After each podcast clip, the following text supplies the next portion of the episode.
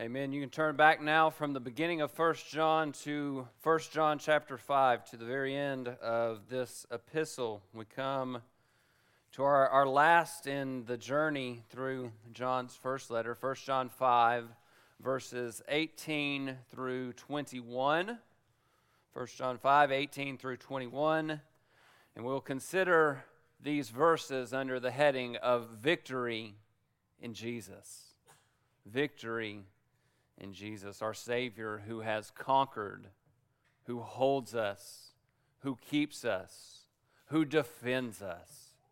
So we will see the greatness and the glory of our Savior. As we have started last time, a couple weeks ago, looking at John's summary, beginning in verse 13, you'll recall that he is writing of a certain and a sure knowledge. This is our life in Christ. Our life in Christ is a promised and assured victory. Satan wages war against us, dear friends, and we must remember and we must hope in the fact that Jesus has won the victory and he will keep us to the end. The world around us today likes to couch and caveat everything in uncertainty. You can't know everything, you can't know anything for sure, for a fact. There's a false sense where eh, there's almost this idea of humility taken on to yourself if, if you say that you can't know anything for certain. But Scripture gives us many certainties. One of the great certainties that we get in the Holy Scriptures is the idea that Christ has defeated Satan. He has defeated sin. He has defeated death on our behalf, and all those who belong to Christ will taste and will experience this victory. That, beloved, you can know for sure. As John closes his letter, this overcoming, this victory is his final topic victory in Jesus. So let's read our text. If you are willing and able, I'd invite you to stand with me as we give attention to the reading of God's Word. God's Word is holy, it's inerrant, and it is inspired. This is God breathed out through His Holy Spirit. And as we read His Word, God is speaking to us. So may we give His truth all attention. 1 John 5, verse 18, God's word says, We know that no one who is born of God sins. But he who was from the beginning, or he who was born of God, keeps him. And the evil one does not touch him. We know that we are of God, and that the whole world lies in the power of the evil one. And we know that the Son of God has come and has given us understanding so that we may know him who is true. And we are in him who is true, in his Son, Jesus Christ. This is the true God and eternal life. Little children, guard yourselves from idols. This is God's word. May He write it upon our hearts May he sanctify our souls for the glory of his name. You may be seated. Now, would you join with me and let's bow before the Lord in a word of prayer?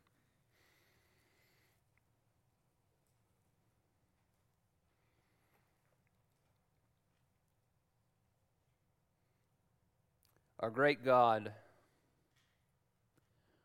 we bow before you and we desire to give you all praise and honor and glory. For you and you alone are worthy to receive the praise and honor of your people.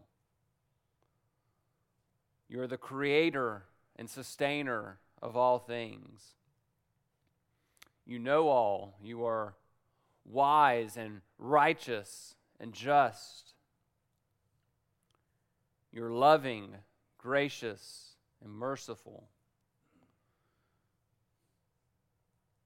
Yet, Lord, you will not withhold your wrath from those who die apart from Christ. And for all the greatness of your character, for all your attributes, Lord, may we give you the praise that is due your name. And Lord, for the greatness of the grace that we know in and through Christ, may we give you praise. May we come before you with humble and thankful hearts. But may we come before you confidently knowing that we have access because we are washed in the blood of Christ, knowing that He ever lives and pleads and intercedes on our behalf.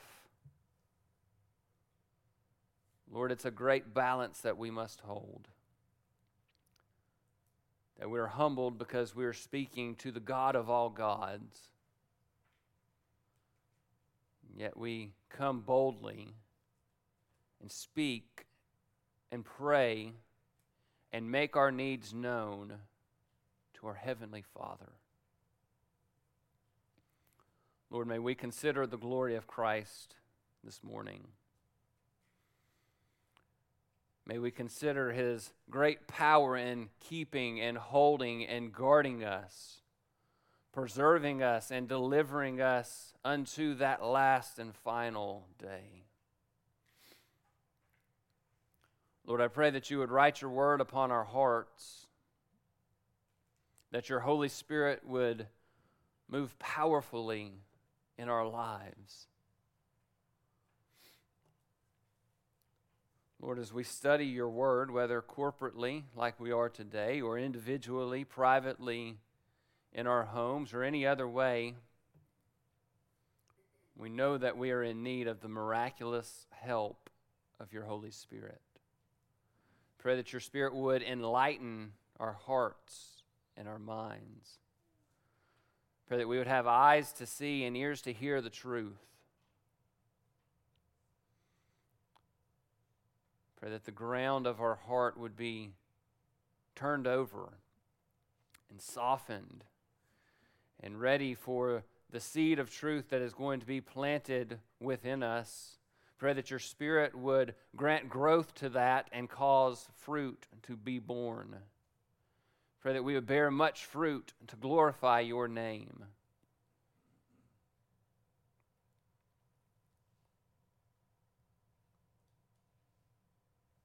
Lord, as sinful humans, we are utterly dependent upon your grace.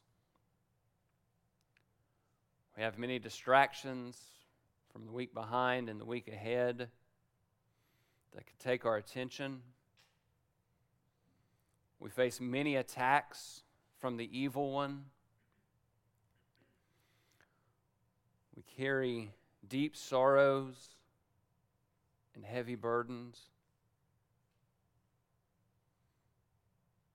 God, you are great and mighty. Your Spirit is able to take your word and plant it in our hearts and cause it to bear fruit. And so that is our request today.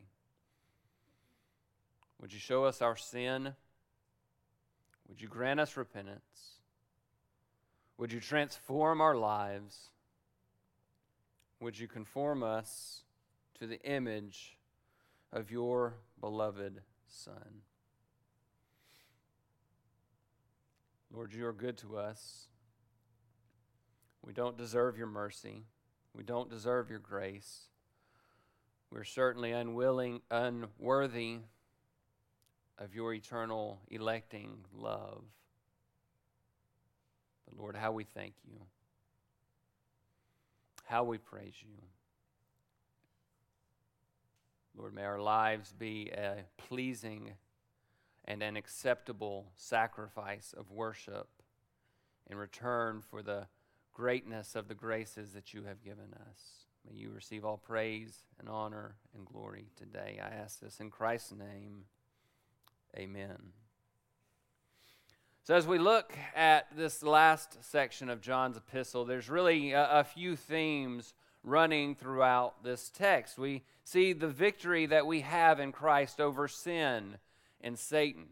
We, we see the truth of God that stands, the truth that Jesus is the Christ that stands against all the falsehood from, from eternity past, from the beginning of creation, the truth of God stands.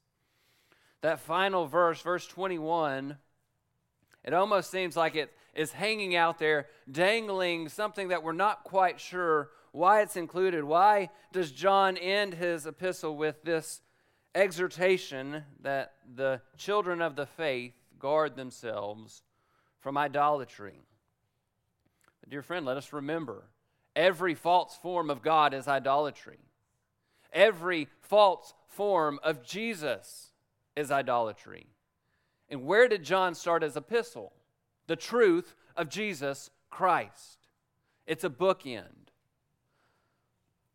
Ultimately, John is painting a picture here of the contrasting lives and beliefs of those who are in God, those who are kept by Christ, and, and those who are in Satan, those who serve a false God, those whose lives give evidence to the fact that they don't know Jesus as Savior. By the working of God, those in Christ display our life in Him by our lives being transformed. So, really, really this text, in a way, it, it's just two, two contrasts the contrast of the life of those who are in Christ versus those who are in Satan, and the contrast of truth, the truth of Christ, and the contrast that contrasted against idolatry. As we consider this text, dear friends, let us keep Christ in the forefront of our minds, his work, his person, and his power. We must remember that those who are born of God are delivered from the enslaving effects of Satan and sin, not by anything that we do. We are not kept in God by anything that we can accomplish, but we are kept by the power of Christ. And in that, there is great hope. But in that is also a great exhortation because if you are kept, you have no excuse to remain in your sin. What did Christ promise us? That he will keep his sheep. Promise that he will lose none who are his. He promised that all who belong to him will hear his voice. My sheep hear my voice, and they know me and they follow me. That is the sure hope and promise of Christ. Christ's sheep are set apart from the world, and that is evidenced by our right belief in Christ. Right belief in Christ is evidenced by that transformed life. Any knowledge of Jesus that opposes what he himself has revealed in his word any knowledge that opposes what Jesus has revealed about himself in, the, in his word is a false knowledge, and it's a false knowledge that leads you to false belief and false worship, and ultimately, the bookend of this epistle, it leads you to idolatry. So let's sum this up and, bound our study with, a thesis and purpose statement. The lives of Christ people prove that they are delivered from the power of sin, that we are kept by the power of Christ, and that we stand by the power of the truth. Your life as a follower of Christ must prove that you are kept by the power of Christ, that you are delivered from the power of sin, and that you stand by the power and in the power and through the power of his truth. So, three headings, and they'll kind of run over each other a little bit, at least in the first couple of verses. Three headings to consider today. We are kept by Christ, we are kept from Satan, and we are kept in the truth. So, we'll begin by looking at the idea of being kept by Christ. Kept by Christ in verse 18. We know that no one who is born of God sins, but he who was born of God keeps him, and the evil one does not touch him.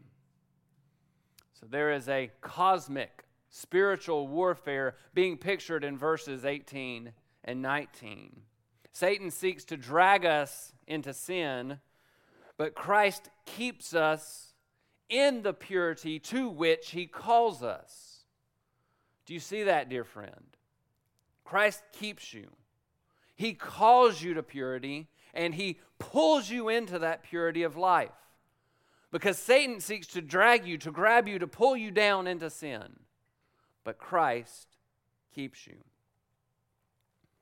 We start by considering the surety of God's transforming work. What does John begin with? He says, We know, we know that no one who is born of God sins. Do you see and do you realize that this text builds around these three we know statements? We know that no one who's born of God sins. Verse 19, we know that we are of God. And we know that the Son of God has come and He's given us understanding. He's enlightened our eyes to see that He is the one that is true. Do you see, dear friend, that John writes with firmness and he writes with confidence? He writes because he wants the saints to know and to stand upon and to be strengthened by these truths. Again, said it earlier, and we'll come back to the idea in the statement again. We live in a day where the world presents it as a good and a positive thing to act as though there are no absolutes. And the challenge with that is that we have absolutes. And as we stand upon absolutes, what are you going to be called by those who are in the world? You're going to be considered prideful and arrogant and all kinds of, of negative things. Know that God's word is true. We stand upon the truth that he reveals. John says, We know that those born of God don't sin. We know that we are of God, and those who are in the world are of the power of the evil one. He says, We know that Jesus is the Christ. Not perhaps, not maybe, not we hope, but we know. Certainties, beloved, are good when they are biblical, when they are clear, revealed truths of Scripture. Certainties are good. We can go as far as to say that every clear statement and command of Scripture should lead us to a clear application, a clear, hard, confident stand on what we believe. There are things in Scripture that may not be as clear as others, and we can exercise humility in those things. We can exercise humility when we have a hard, clear stand on the truth. But make no mistake, when something is clear in Scripture, like when John says, We know that no one who's born of God practices sin, we take a clear, hard, firm stand. That is the clear biblical fact that John begins with. We know that no one who is born of God sins. Sins is in the present tense and the active voice. So, what that ultimately speaks to is something that is ongoing. It ought to point you back in your mind to chapter 3, verses 4 and, verse 10. Everyone who practices sin also practices lawlessness. And sin is lawlessness. Verse 10, John said, Anyone who does not practice righteousness is not of God. It is the ongoing habitual pattern and practice of our life that marks whether or not we are of God or remain in the power of Satan. We could even go back to chapter 3, verse 2 to see the root of all this.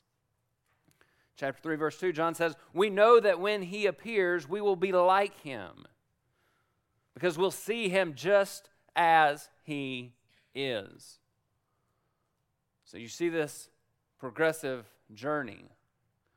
Just the most infinitely small step of that sanctification takes place on this earth. But when we see Him, when we go to be with Him, John says we'll be like Him. because we'll see him as he is. We'll be transformed. We will be sanctified. We will be conformed to the image of our Savior. We will be, as Paul would tell the Romans, glorified.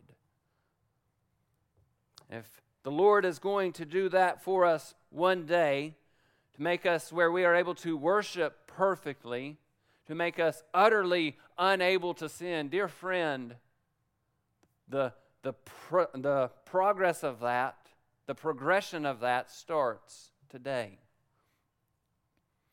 We know that no one who's born of God continues in the practice of sin.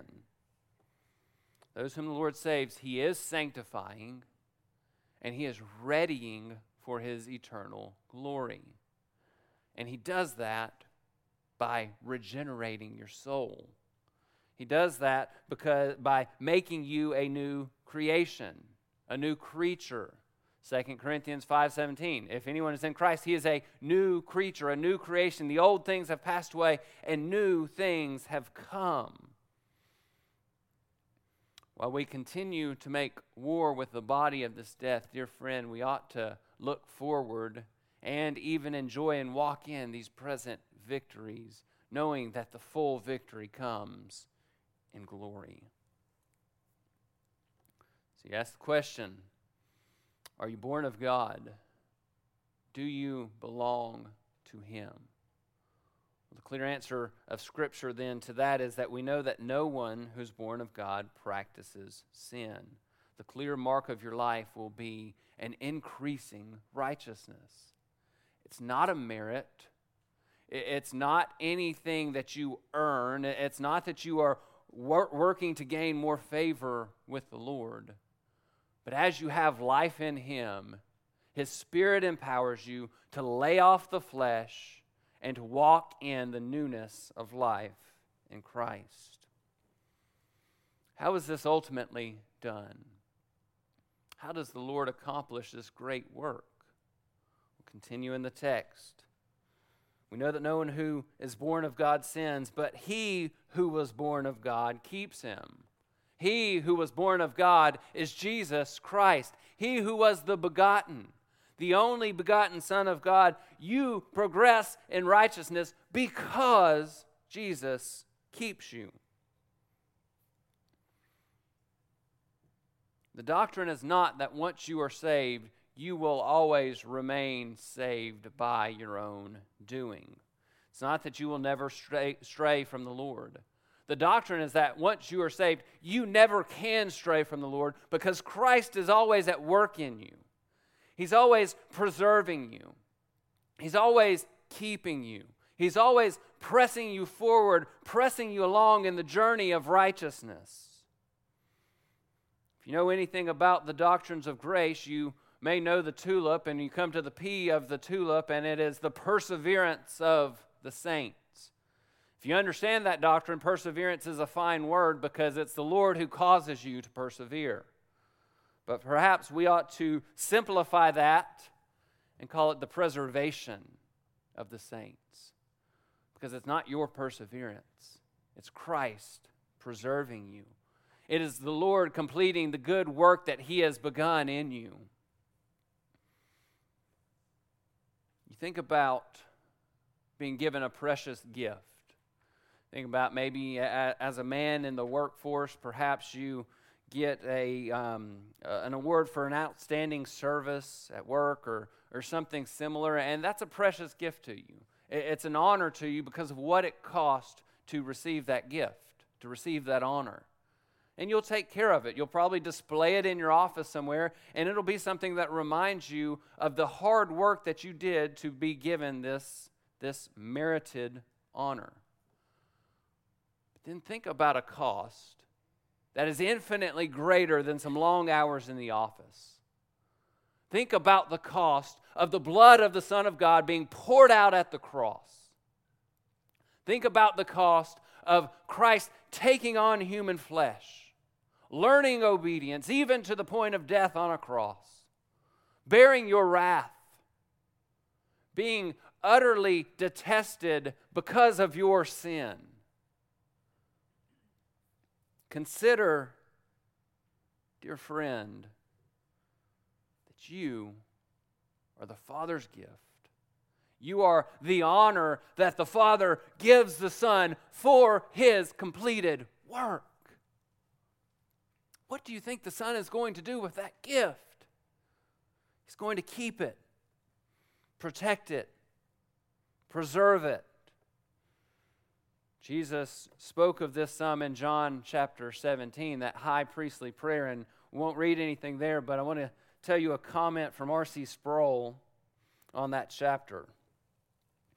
Sproul said, In this prayer, it's clear that believers are the Father's gift to the Son, a gift that is not to be lost or destroyed. And Jesus prays that these gifts may be kept and not discarded.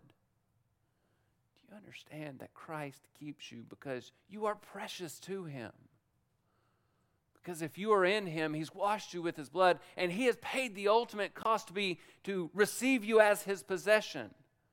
He will not discard you, he will not lose you, and Satan cannot touch you. You should have hope in this because Jesus says to you, like the Lord said to Israel in Jeremiah 31, verse 3, I have loved you with an everlasting love. Do you realize that? That the love of Christ, it wasn't space and time when, when Adam and Eve sinned that Jesus said, okay, I guess I'm going to go redeem a people. No, it's eternity past. Jesus has loved you and planned to and been willing to die for you from eternity past. He has loved you with an everlasting love. Now we have to ask the question why does he have to keep you? Why does the son have to keep and guard his sheep? At the end of verse 18. He who is born of God keeps him, and the evil one does not touch him. Satan seeks to fasten himself to, to lay hold of believers. If we were to look at the Greek version of the Old Testament and consider Job 1:11, we'd see the exact same word for touch used in, in that interaction between Satan and the Lord. Job 1:11, Satan says to the Lord, "But put forth your hand now and touch all that he has, and he will surely curse you to your face." Same word for touch in the Greek Old Testament and in John's epistle.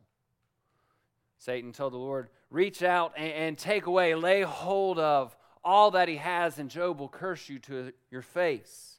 That's Satan's goal to take hold of you, to destroy you, to condemn you, to tempt you, to draw you away from the Lord, and to cause you to curse the Lord's name. Think about Luke chapter 22. Lord willing, we'll get to the Gospel of Luke over the next couple of months, though getting to chapter 2 may take, or 22 may take quite a while.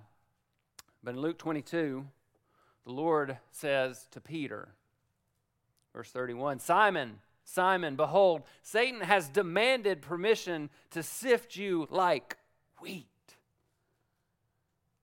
Now, Satan does not make demands that the Lord has to give into. But nonetheless, Satan somehow before the Lord asked permission to go sift uh, Peter like wheat. That's his desire to sift, to torment, to torture, to tempt, to attack, and to deceive believers as much as he possibly can because he seeks to draw us away from our master. But what did Jesus say? Back there in Luke 22. Satan has demanded permission to sift you like wheat, but I have prayed for you that your faith may not fail. And you, when once you have turned again, strengthen your brothers. Dear friend, Jesus prays for you just like he prayed for Peter. When Satan comes to tempt you, you have the great high priest interceding for you, giving you his spirit to be your helper, to make a way of escape to remind you of the truths of Scripture and God's commands to you and His promises to you. He prays for you that your faith will not fail. And, dear friend, if Jesus prays that your faith won't fail, you can take it to the eternal bank that you will remain.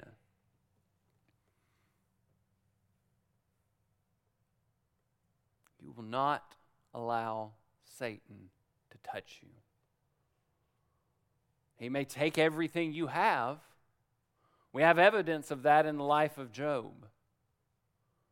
But your faith will not fail if you are in Christ. Jesus prays for you. He intercedes on our behalf. That should make you ready, dear friend, to go out and literally take on the gates of hell. Because you are walking in the strength of the one who has already blasted open the gates of hell as he defeated Satan at the cross. What's the result of all this? No one who is born of God practices sin. No one who is born of God practices sin because we are kept by Christ. Just to, before we move on, tie this into that previous passage. You know, verse 16 says, If anyone sees his brother committing a sin not leading to death, he shall ask, and God will for him give life to those who commit sin not leading to death. Jesus prayed for Peter that his faith will not fail. Dear friend, we ought to pray for one another through Christ to the Father. When, when we see a brother or sister being attacked by Satan, being attacked by sin, we ought to pray like our Savior that their faith will not fail. We ought to hold one another up when the attacks of hell are coming on strong. We ought to ask the Lord to grant faith that will not yield. So we've already talked a little bit, I think, into our second heading, but we move to verse 19. I'll give you the second heading. We're kept by Christ, and then we are kept from Satan. Kept by Christ, and then kept from Satan. Verse 19. We know that we are of God and that the whole world lies in the power of the evil one. So we've got the two we know statements. We know that no one born of God sins, and we know that we are of God. If we are of God, we will not sin. But let's not oversimplify this to miss the contrast of what John is showing us here. We are of God and those who are of the world are of the power. They are enslaved by the power of the evil one. So let's follow this contrast. We'll go from lesser to greater. So we'll start at the end of verse 19 and then go to the beginning. The whole world lies in the power of the evil one. Now, if any of you have the King James translation before you, it says, The whole world lieth in wickedness.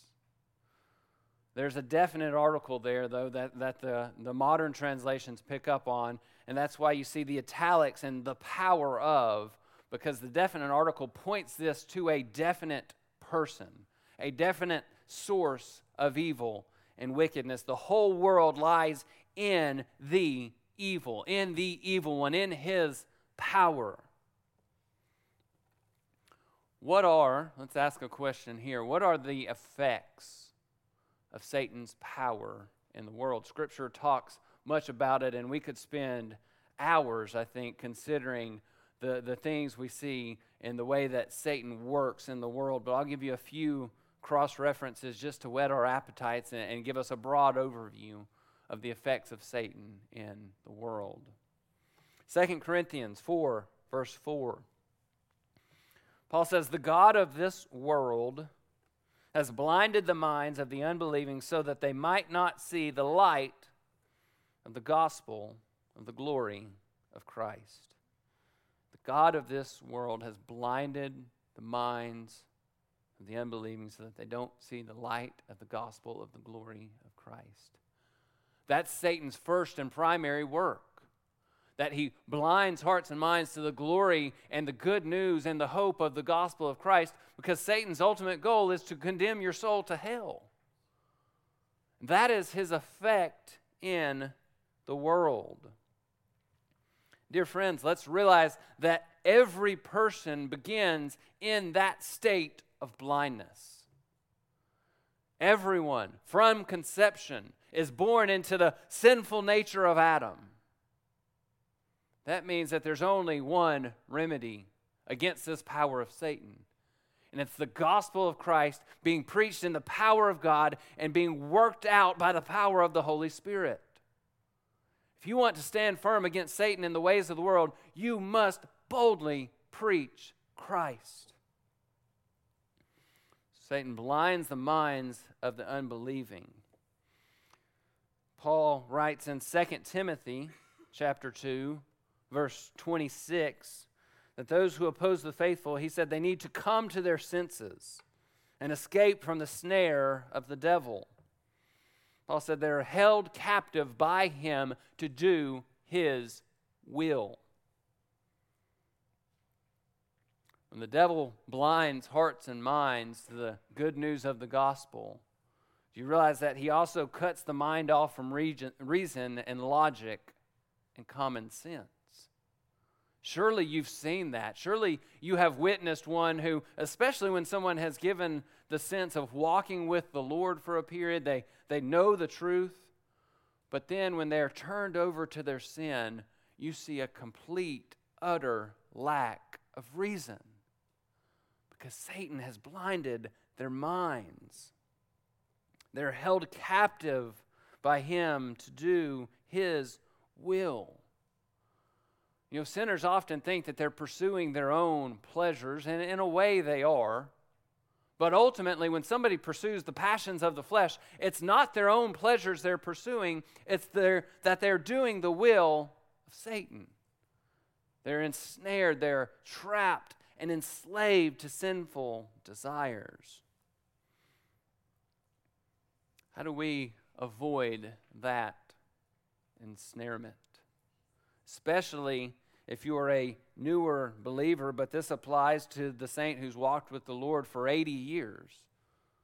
To avoid being entrapped and enslaved by sin and by Satan, dear friend, do not give the devil an opportunity. Don't give him a foothold. Don't give him an inch because if you give him an inch, he's going to take a mile. That means we resist every temptation that means we live lives that are above reproach, not because we want a good name, but because we want to be guarded from Satan's attacks. Dear friend, if Satan seeks to ensnare you, you must be holy and set apart in your life. Third mark of Satan's power in the world, and uh, I will give the disclaimer that this uh, written specifically to the end of days, but I think we can draw it forward as well and see applications and implications of this today. Revelation 13 7 says that those who are under Satan's power make war with the saints. That is an effect of Satan's power in the world. And specifically in Revelation, it's talking about a, a literal physical war, seeking to kill the saints. And the reason we can draw that forward is because we see that today. And false converts and false religions, they make religious wars against the saints, seeking to kill those who follow Christ. When Satan can't fool or tempt a believer, he often will just ratchet up the heat. If he can't tempt you and draw you into sin, perhaps he can scare you into sin. And if he can't scare you into sin, perhaps he will bring all of his forces against you to try to end your very life. This war against the saints is certainly physical attacks, it's verbal attacks. It can be through slander, through malice, it can be through temptation and through soliciting the saints to sin. But, dear friend, we must know that Satan makes war against us. And we must stand firm, knowing that we're kept by Christ. Ultimately, Satan's evil power in the world is to his ultimate end. John 12 31, Jesus says, Now judgment is upon this world, and the ruler of this world will be cast out. In John 16, he said, The ruler of this world has been judged. He has been judged. He is sent to his eternal resting place of hell. And he seeks to take as many with him as he possibly can. So, what does Satan seek in his rule over this present world? He is the prince of the power of the air. Scripture makes that clear.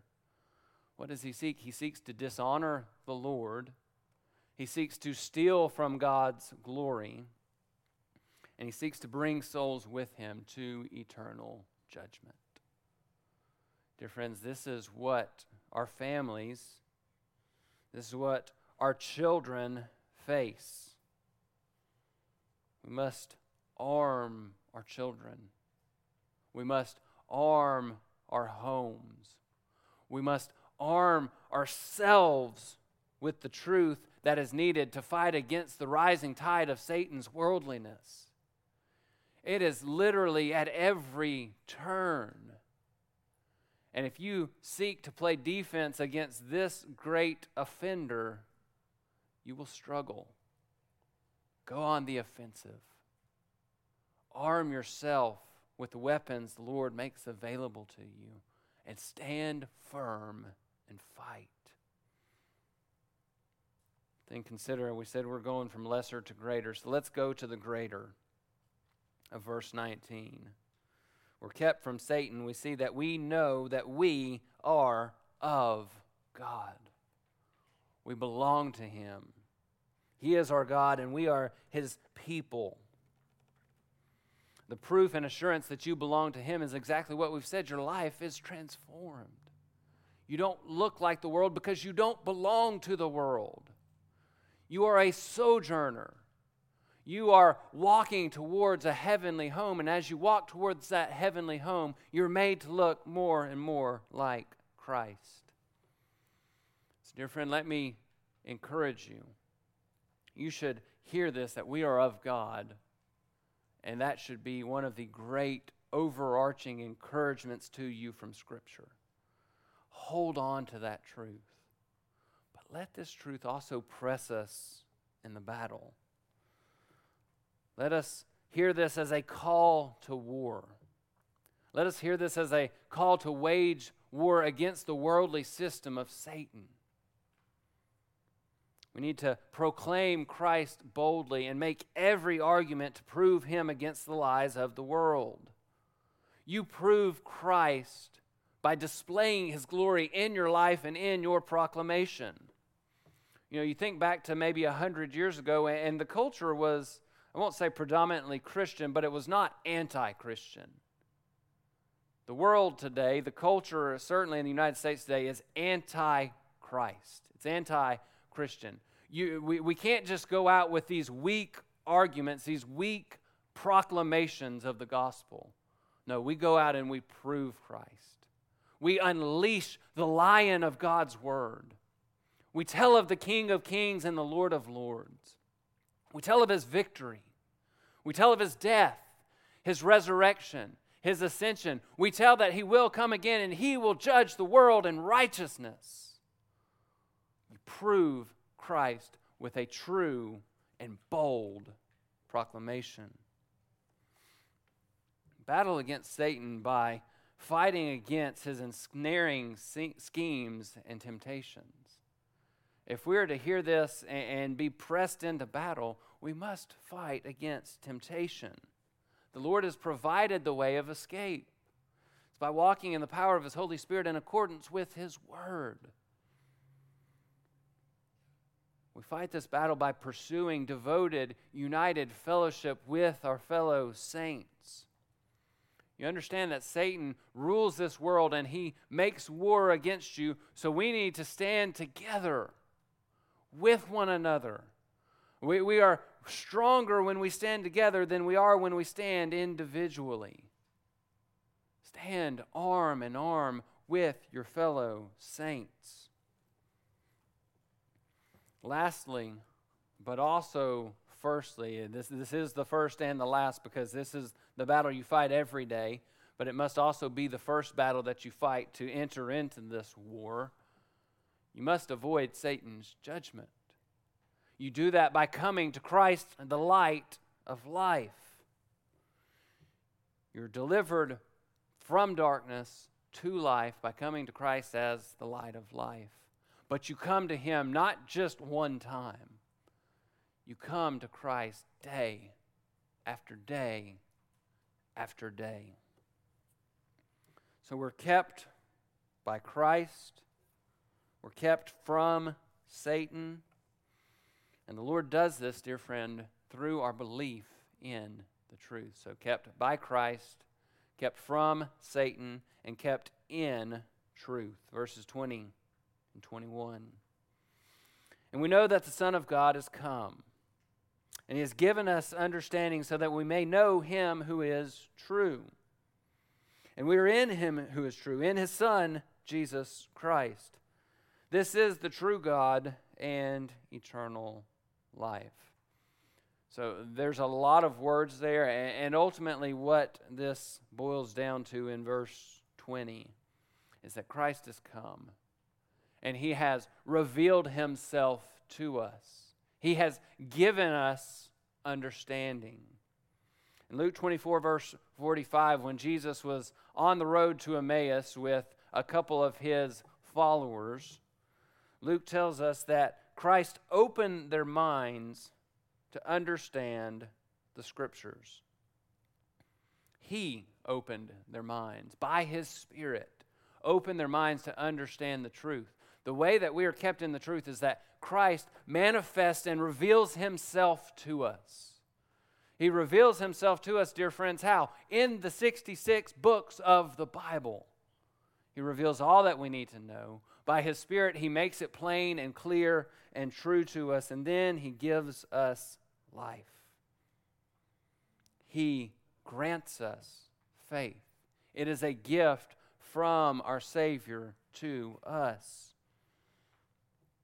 He grants saving faith. He gives us His Spirit, and these lead without fail to increasing knowledge and wisdom. He doesn't grant you understanding so that you might just remain at the status quo.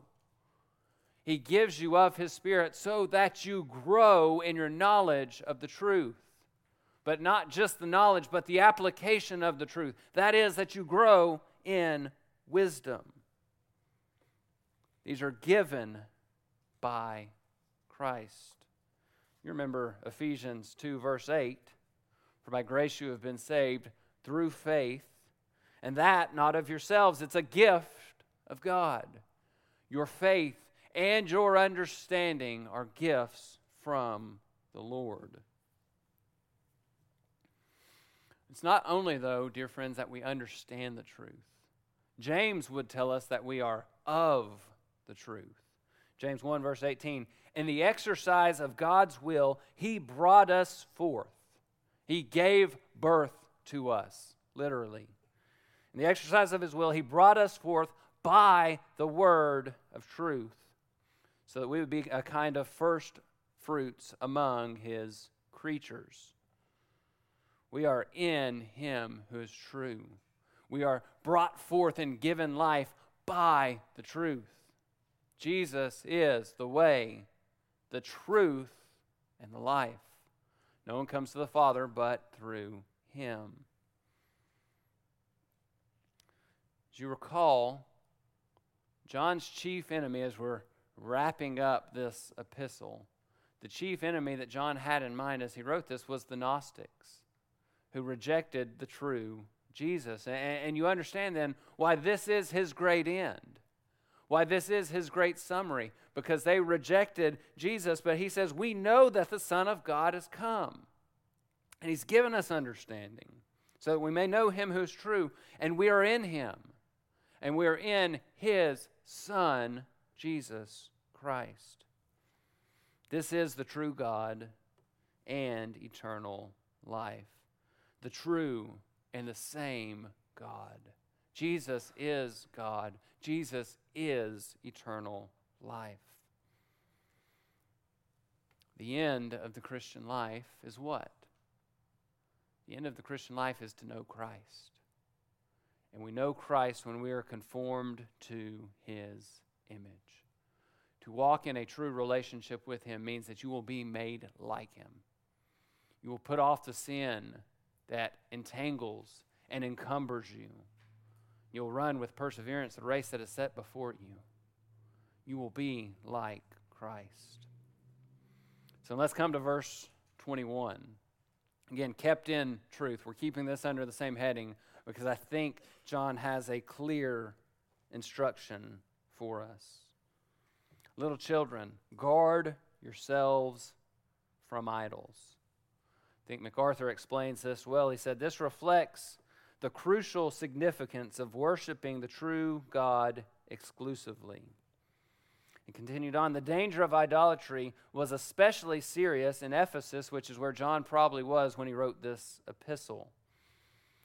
But MacArthur reminds the danger was not confined to Ephesus. The danger of idolatry continues on today. Whatever falsehood, whatever heresy, whatever we whatever battle we are facing, this truth extends overall. God demands to be worshiped rightly and exclusively. All worship that does not accord with the truth is idolatry. And what was the worship battle they were facing? It was the truth of Jesus. Voddie Baucham explains worship this way. He said, True worship happens when we set our mind's attention and heart's affection on the Lord, praising Him for who He is and what he has done. If you don't get Jesus right, you can't praise him for who he is. You certainly can't praise him for what he's done because if he's not who he said he is, he didn't accomplish anything.